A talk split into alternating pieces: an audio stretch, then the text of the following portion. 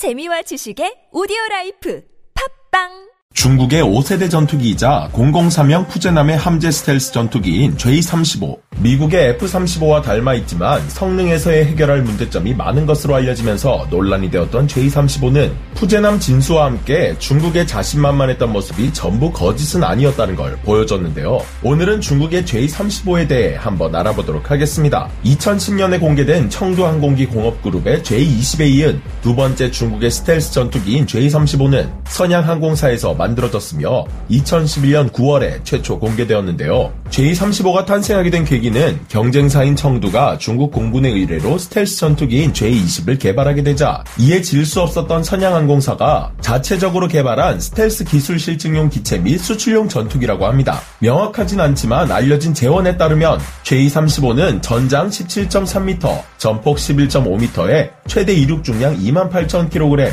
최대 속력 1.8마하에 달하며 엔진은 러시아제 RD93S 엔진과 카피판인 구이저우 WS13E 쌍발 엔진을 탑재했으나 이후 RD33MK로 교체되었고 최종적으론 최신형 구이저우 WS19 터보팬 엔진 쌍발을 탑재했다고 하는데요. J35가 계속된 개량과 발전을 거듭하는 이유는 성능과 신뢰성이 떨어진 장비들을 사용한 탓도 있지만 F35와 끊임없이 비교하는 언론을 향한 대답이기도 합니다. 해외 군사 전문지인 The Drive는 중국의 J35가 미 해군의 F35C를 닮아 있을지라도 동등한 기능성과 성능을 발휘하려면 해결해야만 할 문제들이 산더미라고 지적하기도 했으며 또 다른 해외 군사 전문지인 Military Watch Magazine 역시 크게 다르지 않은 견해를 내놓기도 했는데요. 실제 J35는 얼핏 보면 엔진이 쌍발형인 것을 제외하면 F35인지 J35인지 헷갈릴 정도로 닮아있고 주익이나 수직미, air intake, 레이더 돔 등의 위치 역시 거의 같다고 합니다. 하지만 J35가 반드시 F35의 성능을 뛰어넘는다거나 같아야 하는 이유는 없기에 오히려 가성비로서 다량 배치하게 된다면 다른 스텔스 전투기들을 상대하는데 문제가 없을 것이라는 의견도 있다고 하는데요. J35의 무게는 약 20톤으로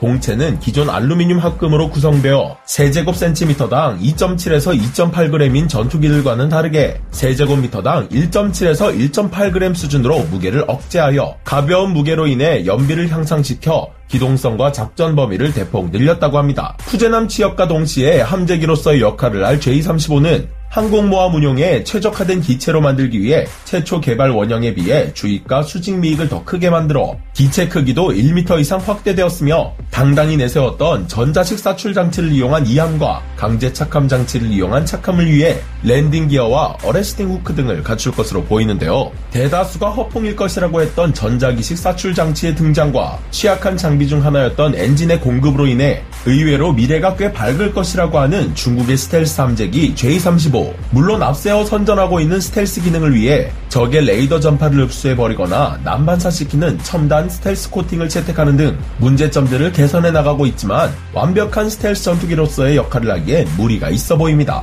미국의 F-35 짝퉁으로 알려진 중국의 J-35 그러나 당연히 실패할 것이라고 생각했던 중국이 차근차근 문제점들을 해결해 나가는 모습에 앞으로 J-35의 미래는 어떻게 바뀔지 궁금해지네요. 여러분들은 오늘 소개해드린 J-35에 대해 어떻게 생각하시나요?